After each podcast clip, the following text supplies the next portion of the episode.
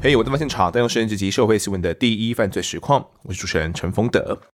上一集呢，我们刚刚提到了台北县中和哦，有一位国二生小芳，她在二零零八年十一月的时候，因为晚起迟到，那跟父亲吵架之后，就莫名失踪了。直到一个半月之后呢，一位十八岁的男子哦，徐志浩，他载着少年小许无照驾驶来冲撞，那小许呢，因此遭警方给射伤。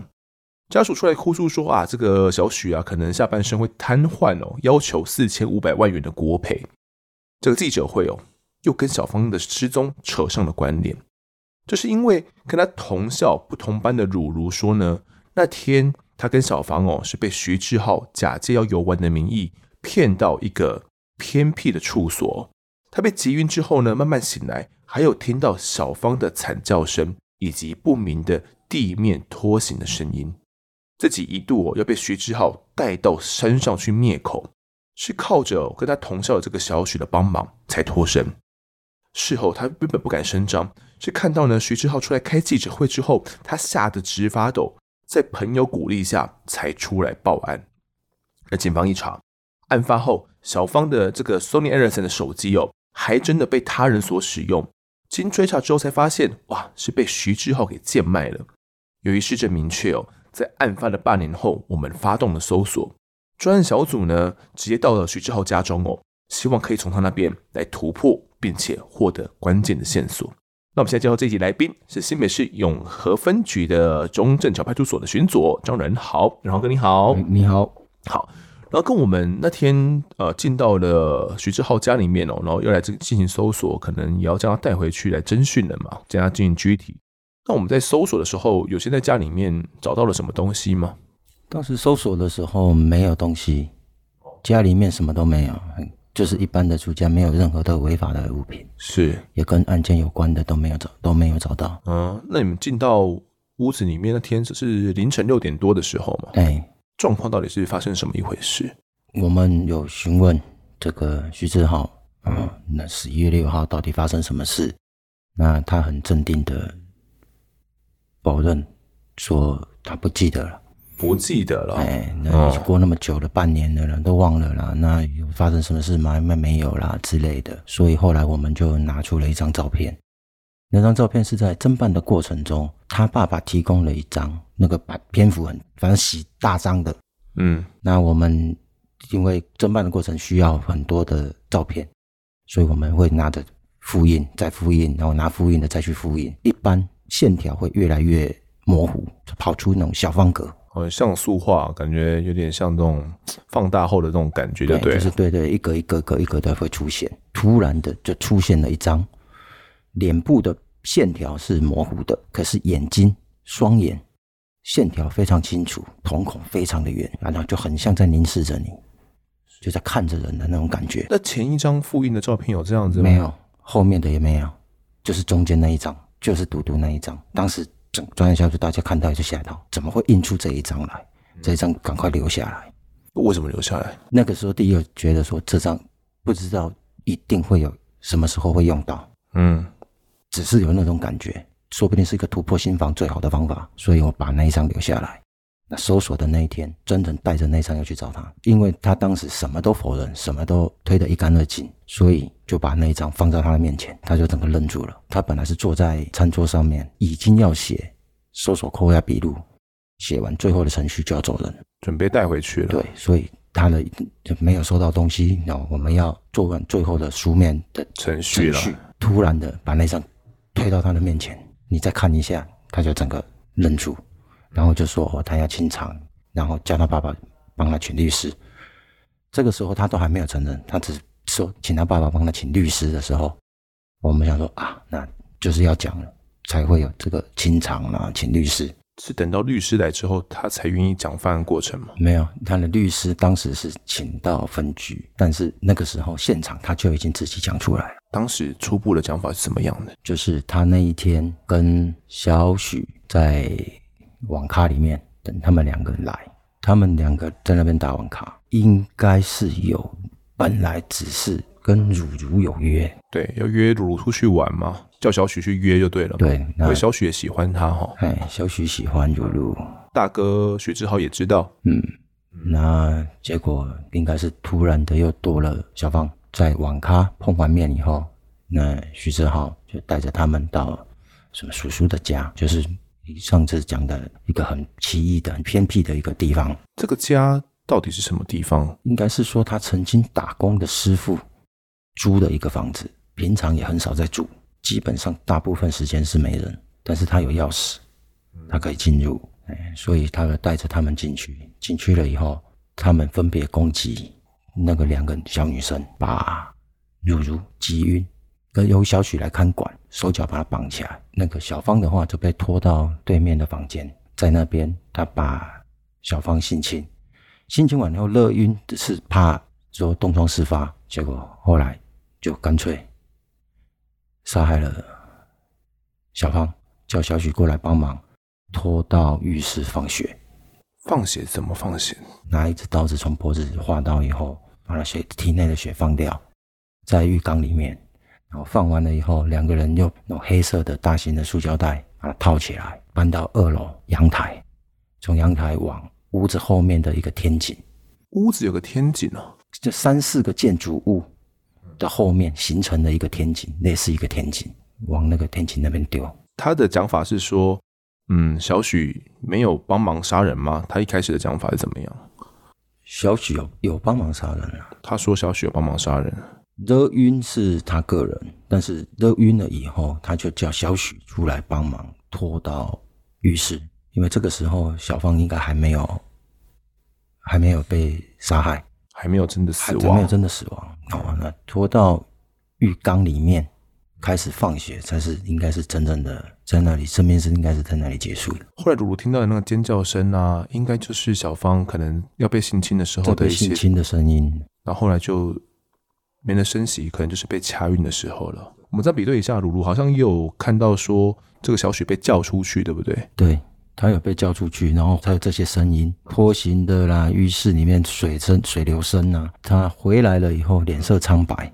哎，才有这一些后面当时讲的这些状况。既然小芳都没了性命哦，我想许志浩当时也想说，应该不可能让一起来的鲁鲁也活着回去吧？有可能鲁鲁会把这件事情讲出去。嗯。对啊，所以说当时他们把他载到乌来山上，本来是打算灭口。嗯，但是后来是经过他们的求情，小许的求情，什么才放过鲁鲁。当时徐志浩就有这样一个初步的说法跟你们说就对了。嗯，对。这他完整的鲁鲁的讲法了，跟前因后果是到底是发生什么事情，把那些声音解释出来，就是跟我们鲁鲁的说法搭配起来的话，应该就是整个案发的经过了。嗯、对对，那你们将他带回去，感觉要制作更呃精细的笔录嘛？那同时这个小许的部分，我们应该也带到案的，他那边有办法突破吗？带回去以后是有承认发生了什么事，嗯、他所说的跟两边。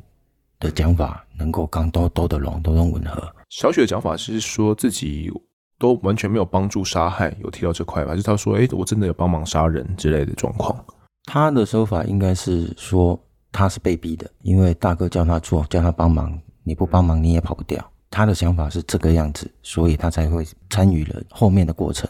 那天准备要带到那个屋子的时候。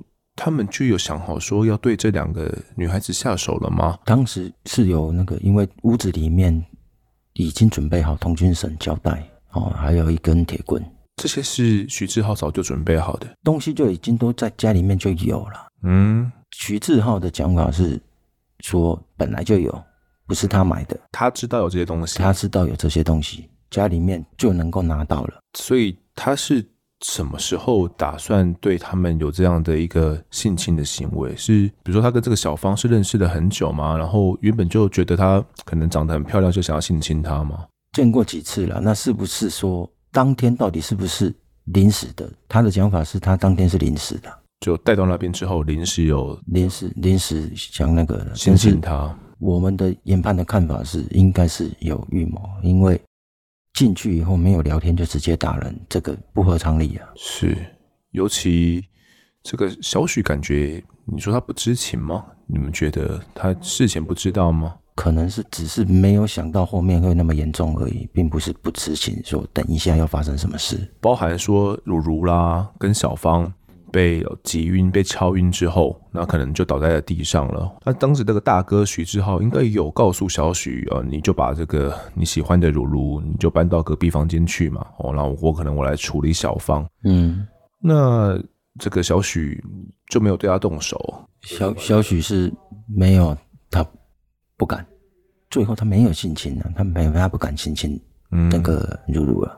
但也是天人交战之后，嗯，反正他没有做出性侵的动作。另外，我们还有再带回一个这个阿吉嘛，嗯，阿吉感觉很有可能涉案，我们一开始也没有将他给排除，尤其他是这个徐志浩的师傅嘛，屋子也是他的，然后徐志浩又有这个屋子的钥匙。你们问他，他怎么说嘞？当天事情他不知道，钥匙是之前他就已经都有给徐志浩了。当天他不在现场，他也没有回来。晚上的时候回去的时候，家里面很正常，他没有发现什么太一样的东西，所以他不知道发生什么事情。对，他不知道发生什么事。徐志浩跟他借了机车之后，他也同意了，那你就骑车就去吧。所以以为出门去买个东西什么之类。他的说法是他跟这个案件完全不相干。你们当时。他的这个想法，你们相信吗？有没有跟其他人的讲法比对一下？当时，但是他们的那个是有帮他解释阿奇说，阿奇跟这个案事情是没有无关的，他不知情。你说徐志豪他们这样讲？对，案发的那个时间他确实不在现场，那个时候也没有查过，他也确实不在现场。哦，这边也来整理一下，到底那一天的整个案发经过是怎么样哦？由我的这边来做一个梳理。呃，其实那一天啊，这个徐志豪跟小许哦，他们算是一个。原本在网咖嘛，然后就临时起意啦，就要想说要约如如一起出来玩哦。然后由小许呢透过即时通来联系如如哦。那如如呢又在约了翘课的小芳嘛，哦，所以大家一起就一起去打网咖。后来呢，他们在中午一点多的时候就一起到捷运新店公所站哦，一起会合。徐志浩就提议说：“哎，那不然就到附近呢我的叔叔家去玩哦。”那两个女孩子呢也都答应了，他们就一起到了这个住家啦，他的租屋处。那徐志浩呢，当时就起了色心哦，萌生所说，那可能就要下来性侵小芳哦。为了避免说如如可能会知道，所以呢，就先示意小许说啊，不然你先把小芳呢，先带到另外一个房间里面去哦。小许当时可能也不知道要发生什么事情哦，哦，就把小芳带到另外一个房子之后呢，徐志浩就拿现场的一个铝条，是一个窗框的铝条，直接重击如如的头部哦。那如如呢，可能当场就意识模糊，就倒地了。那徐志浩呢，用这个童军绳啊，来绑住露露的双手双脚，并且用胶带呢，把露露的嘴巴全部都给封住。之后呢，他就叫小芳回来房间哦，并且在小芳一回到房间的时候，就用拳头又来攻击这个小芳的后脑。那小芳也因为意识模糊，也倒地了。徐志浩又拿着另外一条的童军绳哦，来捆绑小芳的双手，并且用那个胶带啦，来捆绑她的双脚以及嘴巴哦。再把小许叫进房间里面，哇！小许进来之后也是有点吓坏了，然后又小许呢，就是你喜欢的这个如如嘛，哦，你就带到厨房旁边的这个空房间了，你就自己去处理了。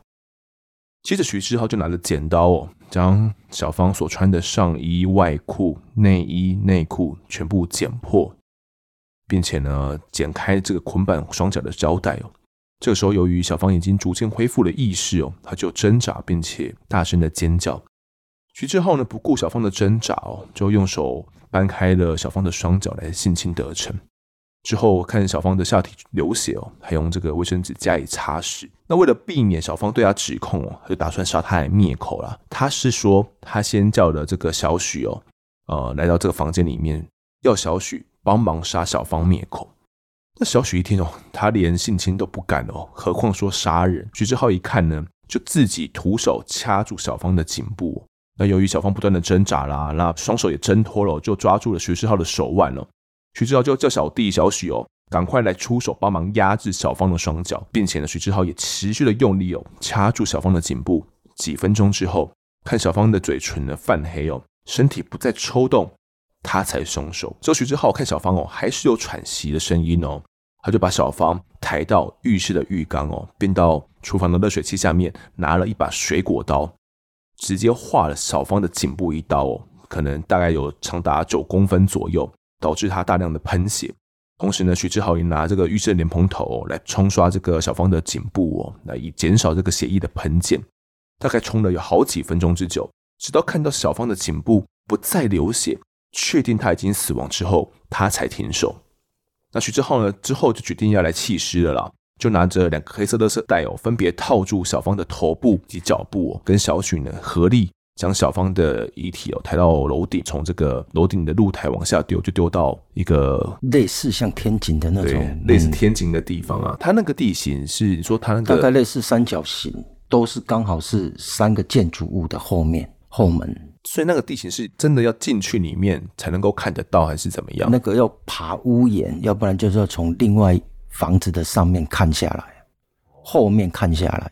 才会看得到，才会看得到，有一个小小的，可能没有几坪大的大小的一个空间，两坪两坪大，然后都是杂物的色，嗯，就是一个类似天井的空间。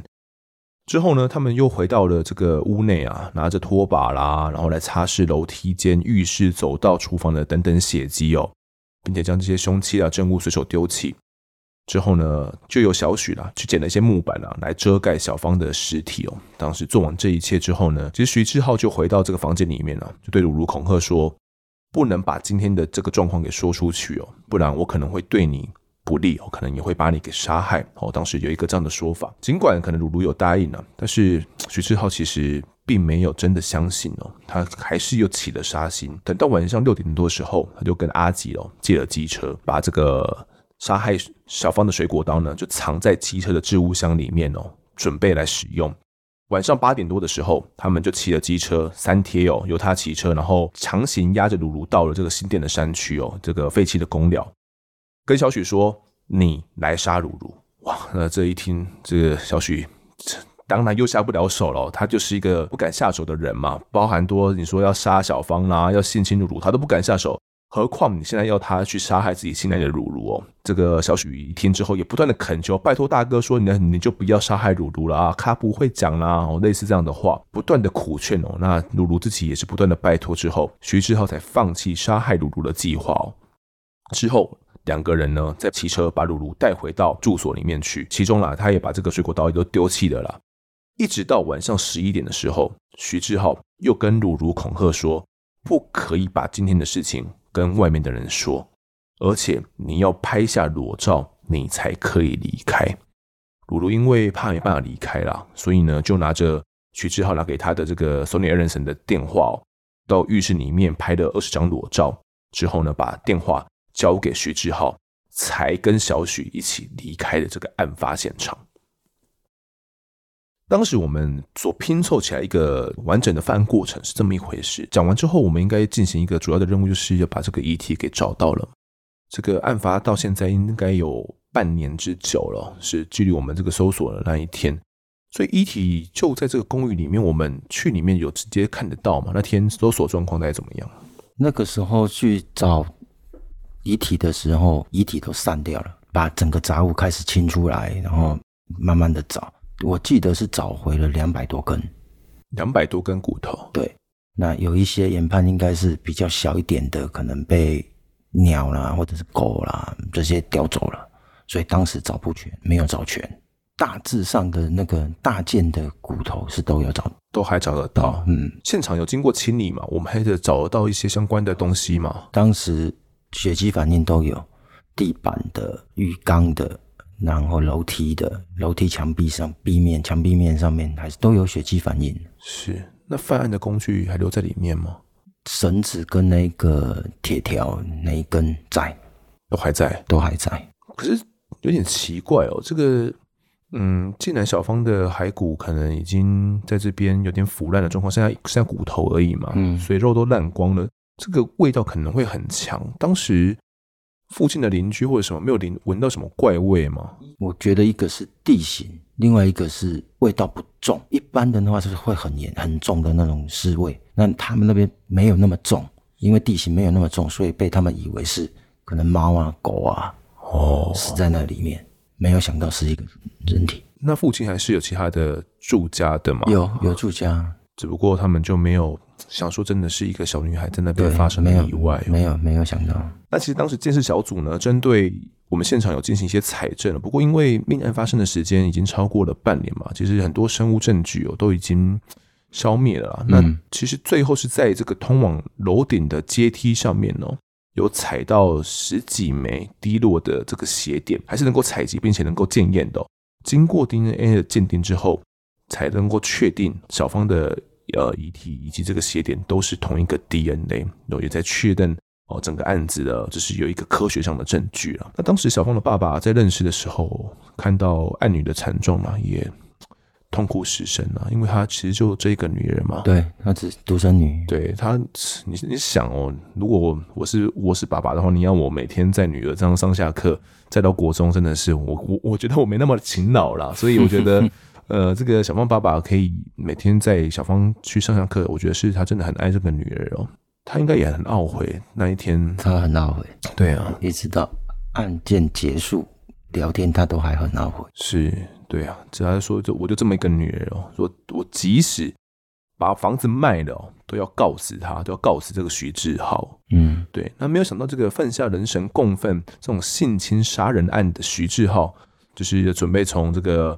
警局啊，要上我们的警车的时候，在被媒体拍摄的时候，还对着镜头吐舌头，然后发出呃这样的怪声音哦。警方当时有问他说：“呃，为什么要杀人？”他当时还说：“哎，我只是要强奸小芳而已。”哦，他有一个这样的说法。那我们后来有了解一下徐志豪他的家庭状况究竟是怎么一回事吗？我只记得是单亲，跟爸爸而已。但是家里并没有缺钱，好像也养成了他一种骄纵的个性。个性啊，他当时其实是中辍了啦。嗯，对。那学校也说，其实辍学的徐志浩原本在学校是个问题人物啦，学校很多学生都叫他大哥啦，也不敢违逆他的意思哦。那至于这个小许呢，原本在国一的时候还很乖哦，是因为升上国二之后呢，认识了徐志浩之后，哎。就变坏了，学坏了这样子哦，不止上课时都会睡觉啦，也常常会翘课哦，然后可能会去打网咖，有这样的状况。那后来这个小许呢，因为受伤的关系哦，尽尽管有涉案，但是他仍然在医院是由我们警方介护的。对，就是他可能在医院养伤，可是我们警方在旁边仍然在看管他啦。不过他在戒护期间呢，在无名小站也写下了自己的一个心情，对他犯案后的一个一个心情啊，也想替自己有些反驳。有个标题就说。别只看新闻的表面了。他说：“哎，有被报道过的人呢，应该都知道新闻会乱报，而人又不是全死，为什么不问哦？反而先骂我。我知道大家很火啊，可是事情不能只看表面哦。更何况我没有强奸，没杀人，人是另一名男性叫我用即时通约的，我也不想让人死。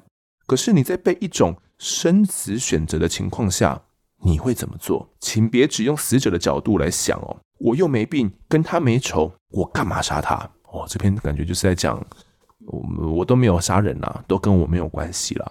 然后要大家想清楚啦，就是我就是我不是笨蛋。后来又是写了第二篇了，因为第一篇应该被骂爆了。他说：“哎，我上一篇的发的内容哦，并不是想要推卸责任哦，只是想让大家多了解我做了什么，我为什么要平白无故多背一条强奸罪嘞？”换作是你们的话，也不想要没做错什么就多一条罪吧。而且我并不是不想承认哦，而是不想要多背莫名的罪。可是事实并不是报道所写的那样啊，报道乱写哦。我做了什么被判重罪，我都没话讲，因为我做的是事实哦。然而因为没做的事而被判重罪，是你们也不甘心吧？我发文章只想让大家了解说事情的真相哦，并不是来这吵架。如果要吵架的话。我还会把无名开着吗？哦，请大家冷静的想想哦，这他有替我在想，应该是同学对啊他都都很多很多指责。其实我后来找到了一些同学的无名小站哦，那时候有备份下来的。大家对于这件事情，对这个小芳啊，真的是很不舍，而且对于这个小许哦，也很不能谅解了。觉得他怎么能够一起去干下这样的事情呢？我觉得他可能就是有参与到这个性侵的行为啦，可能也有帮忙杀害啦。可是这个小许又讲了一副。自己真的没有，可是小许真的那么无辜吗？没有那么，而且我觉得这个文笔不像个国中生写的吧？诶，他哦，其实蛮像的。我刚我刚刚有稍微润润化了一下下了，哦、不过他的我觉得是应该真本人写的，感觉很像，就是他用了很多很多惊叹号，他每一个的这个一句子的就加个惊叹号，比如说我干嘛杀他惊叹号，我只想让他了解惊叹号，嗯，反正用了很多惊叹号，我觉得应该是他所写，只是他就是表现的自己啊一副很无辜的样子了。这办下来的话。应该是没有那么的无辜吧？是啊，只是可能一开始还没有能够很确认了。不过后来检方有查出来说，呃，应该是许志浩也有指证了，说这个小许呢，在他杀害的时候，有帮忙压住这个双脚啊，然后还帮忙把小芳抬到浴室，然后这样的行为其实就已经有构成了，有构成，算是对共同正犯的部分哦。你是。有一起算是杀人的共犯了啦。尽管哦，这个徐志浩被提讯的时候，有说出：“哎，我对自己所做的行为啊，很抱歉呐，我想要和解啦，赔偿被害人哦。”不过，检方觉得说，他虽然自白啦，但是根本没有彻底的悔悟，根本不懂得杀人的严重性。他好像后来有想说自己想要和解，想要赔钱了事这部分，赔钱了事这部分是怎么样？我那个时候是。从也是从你们同业的口中听到他开庭的时候讲出来说呢，他愿意和解，愿意赔钱。有有认识过，我印象中他讲的好不也不是很好听啊，一副拽拽的，那是说啊大不了赔钱，类似那种。哦，这番话听在小芳爸爸对啊，这把小芳爸爸的耳中的绝对不是滋味。小芳爸爸不缺钱啊，真的不缺钱。你知道小芳爸爸他们的家族好像是在地方上也有，我印象中是有有。房子啦、钱呐都不缺了。那当时金鲜虾卷饭开了一个金鲜虾卷饭，算不错。而且那个时候那个不多啊，不像后面那种一直开了很多的虾卷虾卷饭一直在开。但是其实他们是很早期就有了。那我印象中是他的妈妈是印尼华侨。你说小芳的妈妈？对，小芳的妈妈是印尼华侨。然后这个是他阿姨给他的技术。来在台湾开的这个虾卷饭就对了，对对对，那个虾卷怎么怎么去做虾卷这些东西，所以其实小芳家是小芳家不缺钱，不缺钱的。嗯，你听到这个徐志浩这样讲说啊，想要赔钱了事啦，可能我就杀了一个孩子，我就我就钱给你们，就我们就和解，钱赔一赔和解就好了。听在爸爸耳里很不是滋味哦。当然呢，那当时徐志浩哦，其实是被检察官求处死刑的哦。虽然律师觉得说徐志浩算是很年轻啦，然后希望说可以判无期徒刑哦。那等他出狱之后工作啦，再来赔偿给被害人的家属。不过法官认为说，这个人其实手段很凶残呐，加上其实当时地方的地院的法官哦，有有裁定说要来延长羁押的时间。那徐志浩就跟到看守所探望他的妈妈说。我不服那个法官的态度啦，鸡巴的要命哦！如果要能再杀人，我第一个就杀他。哇，这个这番言论哦，就被法官查了出来哦。法官从这样的字句就觉得说，这这个徐志浩哦，仍然是心性凶残啊，根本视人命哦以及法律为无物，因此在一审的时候就判了徐志浩死刑。法官爸爸在听判决的时候，他就说。啊，女儿过世要一年了啦，所以觉得说这个判决结果还算是公道。他认为徐志浩根本连禽兽都不如，而且从头到尾都没有跟他道过歉。前一晚的时候，他其实还很担心，到底法院会不会判他死刑哦，睡都睡不着。听到判决之后，他才觉得 有稍微安稳一点。而且二审高院开庭的时候也觉得，依他们的经验来看哦，徐志浩假释出狱之后再犯率是很高的。如果仅仅是因为他年纪轻啊，就给他机会免于一死，哇，那徐志浩可能在四十多岁的时候就可以假释了。到时候如果他再犯罪，会让这些判他无期徒刑的法官觉得，哇，这心里面可能会有很大的心理负担了。我可能又害了别人的一条命。因此呢，在还没有修法规定无期徒刑不可以假释之前，唯有死刑才可以让徐志浩真正的与世隔绝。二审仍然判徐志浩死刑，在这个过程当开庭的过程当中呢，好像这个徐爸爸也都有一直到我们侦查队里面跟有有有来过，我们有有泡茶啦、聊天呐，都有过。是你们那时候大概在谈这些案子的时候，有徐爸爸有有大概谈了一下自己的心情嘛，自己的一些状况。其实想象得到了，那独独一个独生女就这样子走了，然后遇到的居然一开始的时候，他也完全没有承认说他的错。嗯，并不像说他知道说他错在什么地方的时候，他一定很不甘愿呐。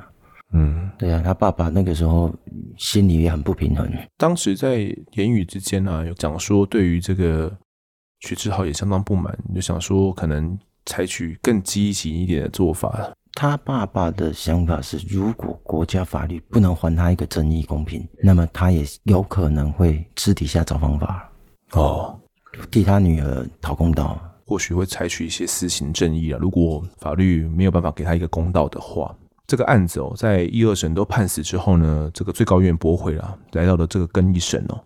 那开庭的期间哦，很有可能是徐志浩被判了死刑之后。真正惊觉哦，这个法律不是如如他所想象那样的哦，也有可能是在狱中呢，经过了这个教会式的洗礼之后，真的悔悟了，真的感悟了，我们不太清楚。不过在开庭期间呢，在更一审的开庭期间，他两度向方爸爸小芳的爸爸来下跪道歉，并且呢，透过律师呢转交了这个道歉信呢给被害人的父亲。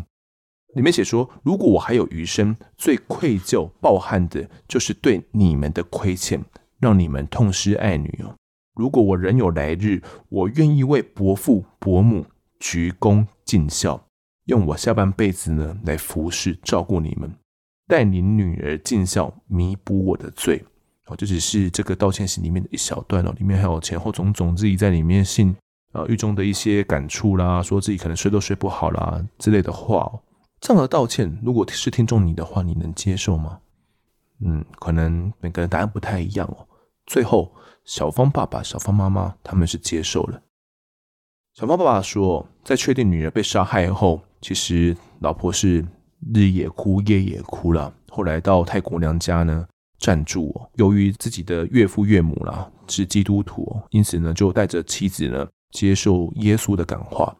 三个月后，妻子回台哦，心情算是比较平复了。经过牧师的开导之后，他决定要放下仇恨，用这个慈爱啊跟宽容来看待一切哦。老婆也劝自己来原谅凶手，那自己是内心挣扎很久之后才同意了。小芳爸爸觉得放他一条生路，是真心希望徐志浩可以变好。那小芳妈妈则说。感谢上帝了，不然我可能会崩溃哦。也希望他是真心的悔改。更一审哦，因此宣判了徐志浩无期徒刑了。那当天其实审判长当庭还有劝他说：“上天有好生之德了，你要在监狱里面好好悔改哦。未来出来之后，记得要回馈社会。”那徐志浩听到之后也低声的回说：“谢谢审判长。”其实小芳爸爸这。听一听，大家听都听一听哦，包含呃，可能巡佐听一听，觉得前后反差蛮大的哦。原本可能还想说没有正义的话哦，可能要寻求私刑正义的，后来竟然真正的原谅了这个许志豪。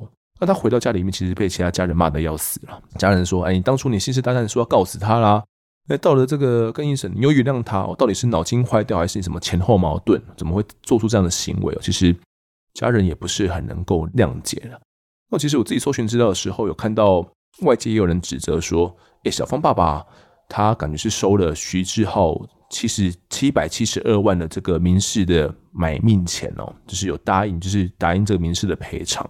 所以诶，就是因为说小芳爸爸好吃懒做啦，成天都在喝酒啦，缺钱啦。”哦，所以才会收下这个买命钱哦，然后觉得小芳爸爸很不可取的，觉得很唾弃小芳爸爸。他们民事有和解了，但是这个和解金哦，其实小芳爸爸也都没有拿到。哦，就我所知啦，他也还没拿到，应该说也没有那个命去花了啦，也没有那个命去花了。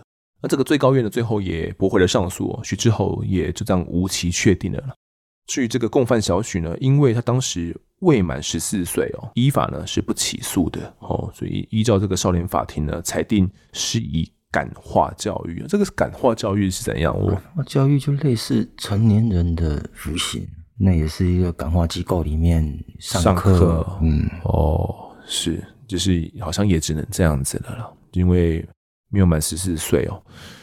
那案件审理的部分，其实我们谈到这边也差不多结束了。那其实在这个过程当中哦，其实任豪哥跟小芳爸爸应该有非常多的接触了。那小芳爸爸，我相信他应该对于自己是很自责、很自责的吧？对于那一天的这个经过，他有在跟你讲的是，对啊，他一直在讲说，如果那一天他虽然气，但是还是在小芳小芳去上学就应该不会有事了。他是想说让小芳自己就搭公车去啦，或者什么的就好了，就自己自己去。结果一出门根本就没有去学校。那如果是他在，至少他会把他载到校门口，看着他走进去，那有可能今天就没有这个事情了。所以他很很自责，他说他这辈子就只有这一天没有在，一天没在，然后就出事了。是，可能孩子有时候贪玩嘛，像像我那时候真的也会的，不时跑网咖啦，然后想说是没有到翘课啦，可能国中的时候没有想说到翘课，但是呃下课就往网咖跑啦，然后如果朋友有约的话，可能会往网咖跑。所以你说真的，一气之下，可能跟家人有所冲突，可能也讲说啊，这个网咖是个能够忘记烦恼的地方哦，然后可能在家里面也不会无聊啦，去那边可能会有朋友一起玩游戏啦，可以聊天啦，哦，就想说去网咖，没想到却遇到了许志浩他们。那小王爸爸妈妈原本在开这个虾卷饭嘛，对，在经营这种这种店哦，后来他们还有持续经营吗？还是后来发生了什么事情？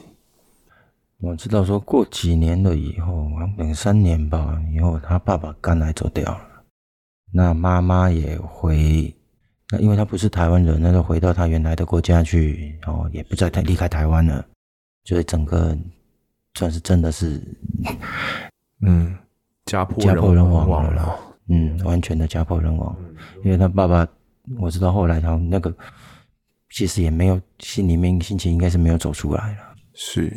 那妈妈尽管原谅了这个凶手徐志浩，也是离开伤心地的感觉，以免触景生情哦。可能留在这边，留在同一栋房子，可能很多很多的回忆就会涌上来，想到自己女儿发生这样的不幸。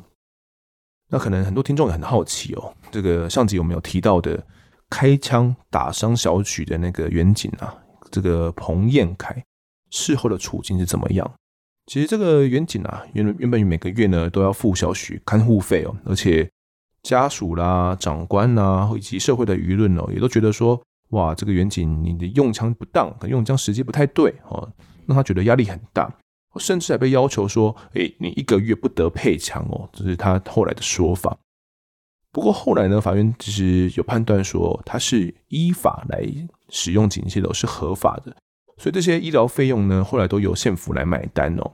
那这个小许的部分啊，原本他受伤嘛，那造成行走不便啊，下肢的机能严重受损哦，原本是没有办法自理生活的。那后来经过几个月的复健之后啦，其实大部分的时候，他就也都已经可以行走了这样子。那至于这个小许呢，真的有如他跟他的家人所愿，拿到四千五百万元的这个国赔吗？哦，这个法院最后判断哦，就是当时员警呢是因为遭受车辆撞击哦。重心不稳之下才会开枪制止呢，造成误伤的，因此并没有疏失哦，没有所谓的这个用枪时机不当的问题哦，因此小许他们所诉请的国赔最后是一毛都拿不到的。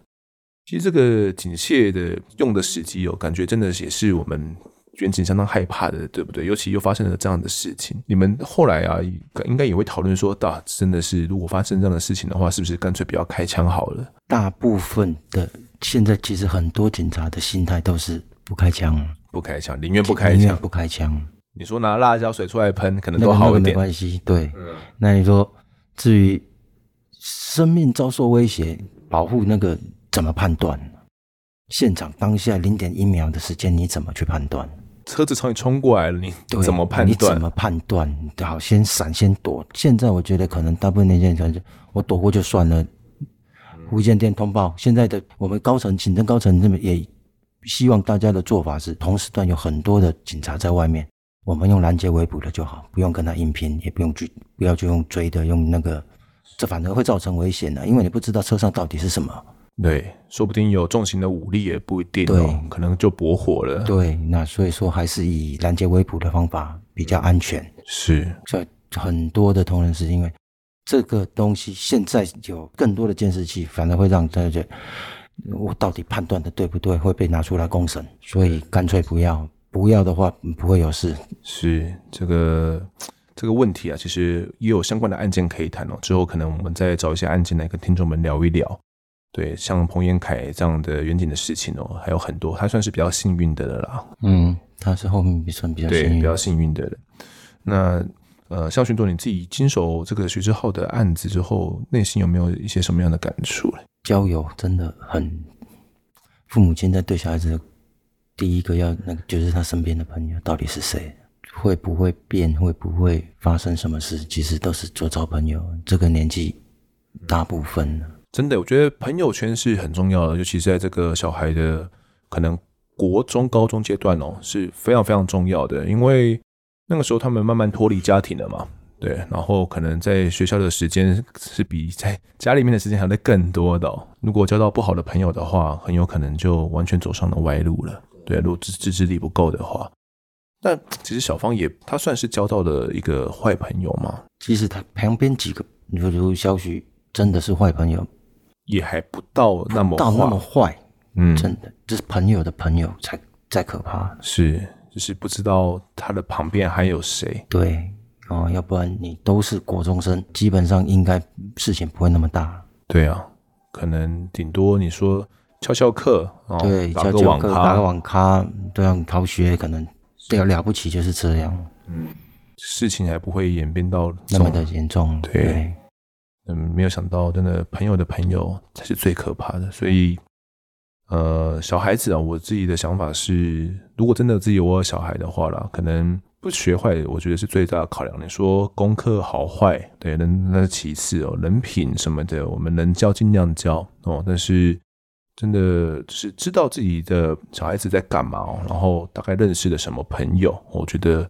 是个蛮重要的事情，因为真的朋友会决定到自己孩子成长路途中的一个方向的选择。得到错的朋友的话，可能一辈子就往错的方向就走过去了。嗯，因为这个通才的力量真的比我们想象中的都还要再更大。嗯，应该这个勋佐应该自己还还有孩子了吗？有啊，嗯、对啊，啊，也有这样的感触吗？所以真的要了解说小孩子的朋友是谁，嗯，是什么交什么朋友。是能够的话，多邀请到家里坐，对，都到家里面一起玩啊，嗯、对对啊，吃吃饭，喝喝个下午茶，认识一下，认识一下，其实也是不错的。好了，那也是给听众们一点建议，有可能每个人的想法不太一样，那我们也提供我们想法，大家可以彼此参考。那大家也可以，呃，如果听完之后有什么想法，也欢迎来留言告诉我们，可能自己怎么样管教自己孩子啦，或者是呃，自己孩子可能有一些交友不慎什么的状况，也欢迎来分享。好，那这集的我到现场我们就谈到这边，也感谢任浩哥所带来的案子。谢谢。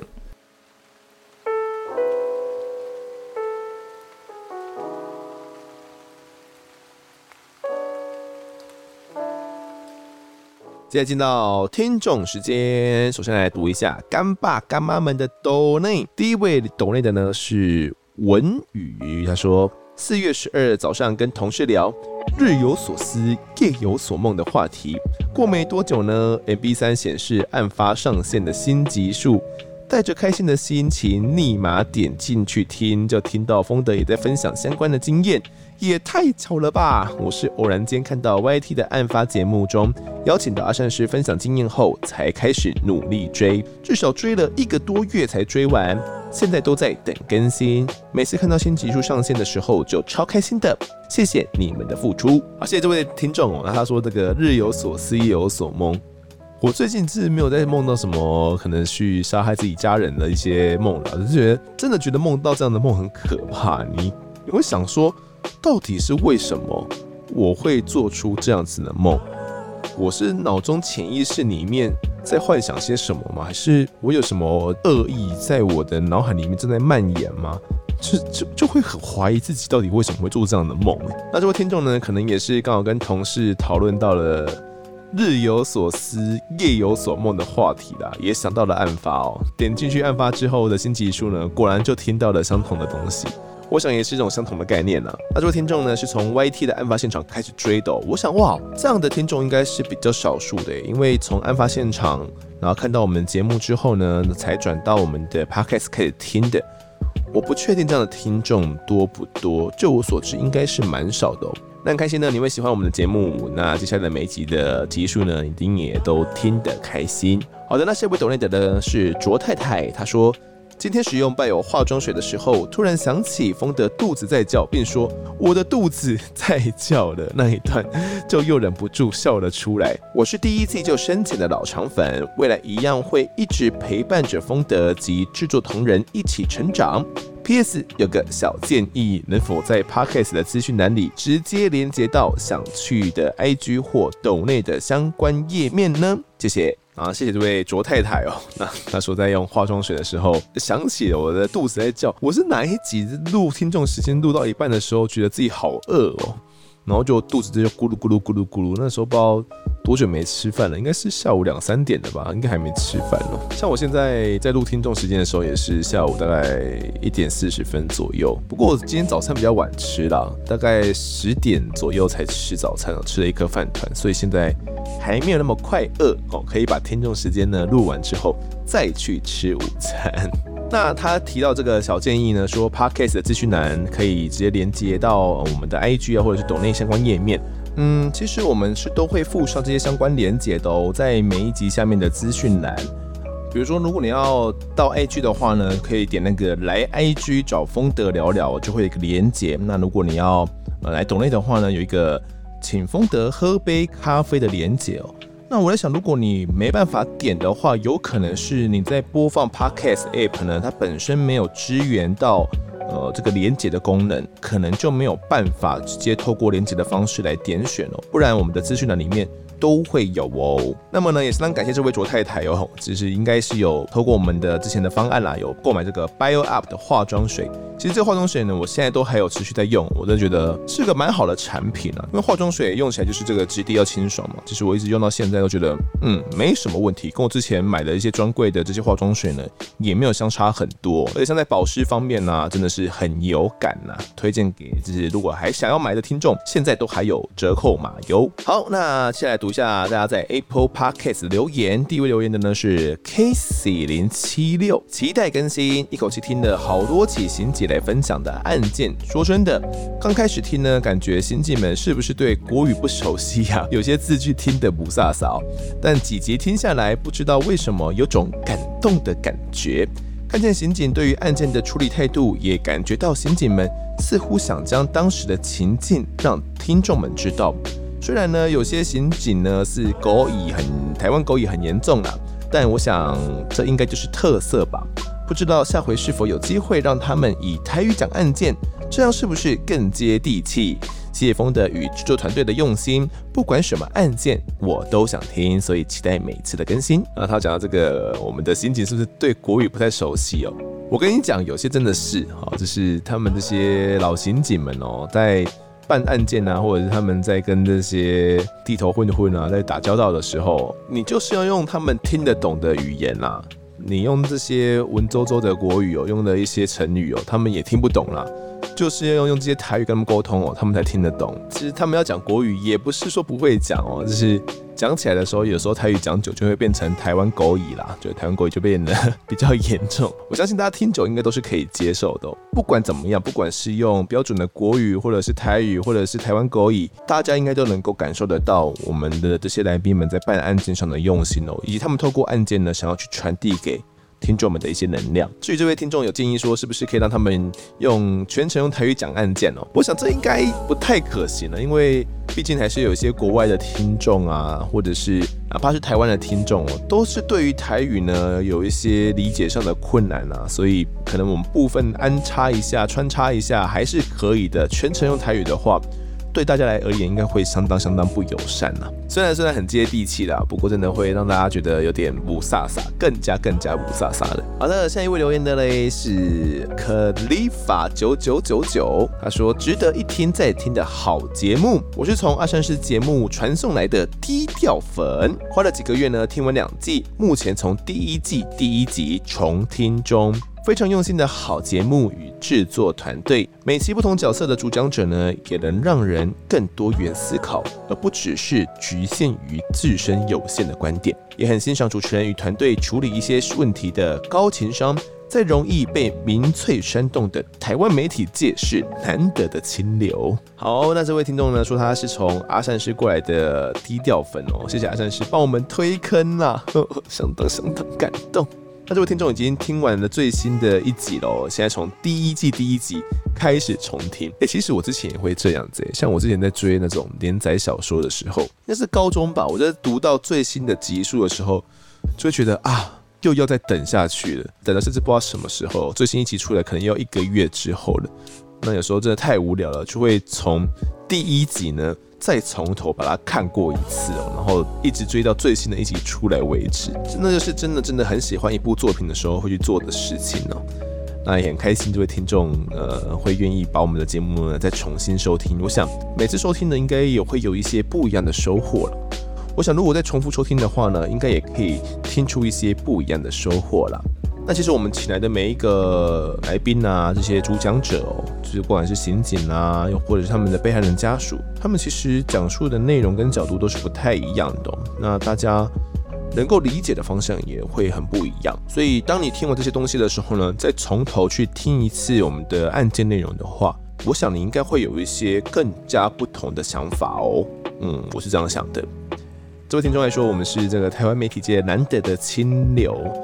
嗯，我必须得说，其实目前台湾的主流媒体哦，确实会因为这些呃民众的回馈啦、网络的评价啦，而去更改一些新闻的方向跟做法的，所以要去坚持自己的路线，并不是一件容易的事情。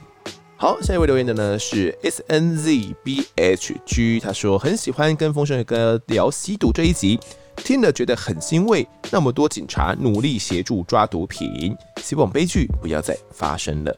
其实跟丰盛哥聊吸毒的那一集呢，算是我没有意料到的哦。其实大家的回馈都还蛮好的。我原本有点担心说，嗯，会不会做这样的东西，大家有点听不太习惯，因为是三个短故事所串接起来的一集哦，而不是像我们以往的一个长故事嘛。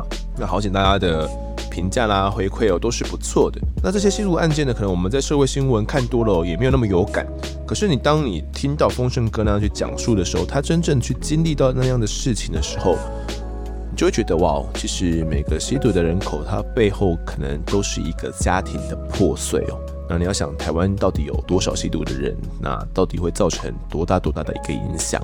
至于这位听众说，希望这些悲剧不要发生，我们只能够去期盼啊。但是啊，我自己其实是不太乐观的。我觉得这样的东西短时间内都还是会持续持续的在社会中我们没有看到的角落不断的在上演。好的，那下一个留言呢是 G Cup H 里后援会，哇，这个后援会来了。他说嘞，丰德说最近很少评论，立马来给五星好评。案发的节目我每集都有听哦。回想当初也是因为追完所有的案发，才意外开始收听小编的。最近还在小编的周年抽奖活动中被 H 里女神抽中，真的是很奇妙的缘分呢。这件案件让我印象最深的是春子小姐，好会赚钱，有七千多万的财产。其实完全可以选择退休了吧？赚那么多钱还是要记得花啊！最后想问丰德，如果半夜只有一个人在家工作，但是衣柜里却传出剧烈的拍打声，砰砰砰砰砰的，但你不久前才打开过衣柜，确定没有人躲在里面，这种情况下你会如何做呢？如果是记者的本人，会不会选择录影并打开衣柜呢？啊、哦。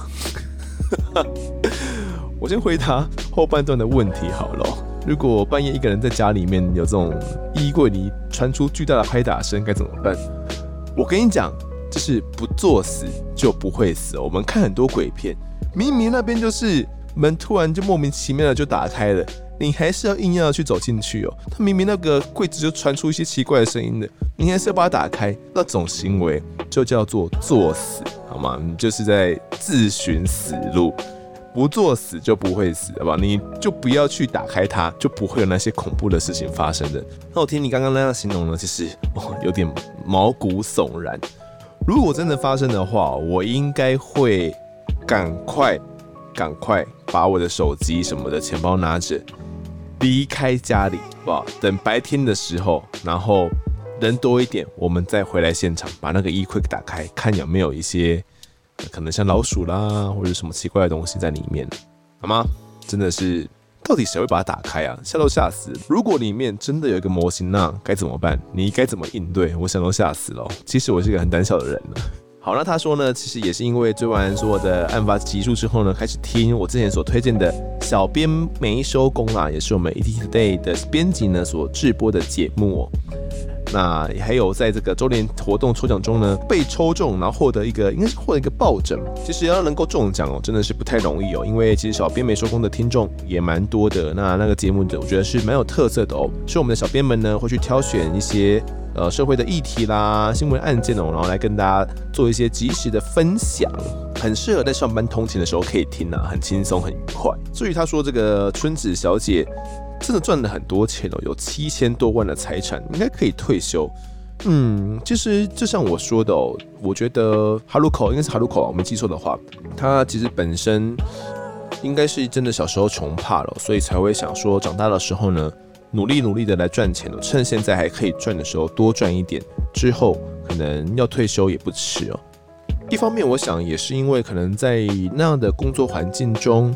或许春子小姐本身也不排斥吧，错的也还算开心呐、所以才没有想说要退休，我就继续的能赚就趁年轻呢，赶快赚多赚一点哦，之后再退休呢，其实也都还来得及啦。没有想到却发生了不幸的意外哦。好的，那最后一个留言的呢是前来爷爷，他说真的好好听，主持人好帅，声音很好听，节目超用心的，失眠的良药。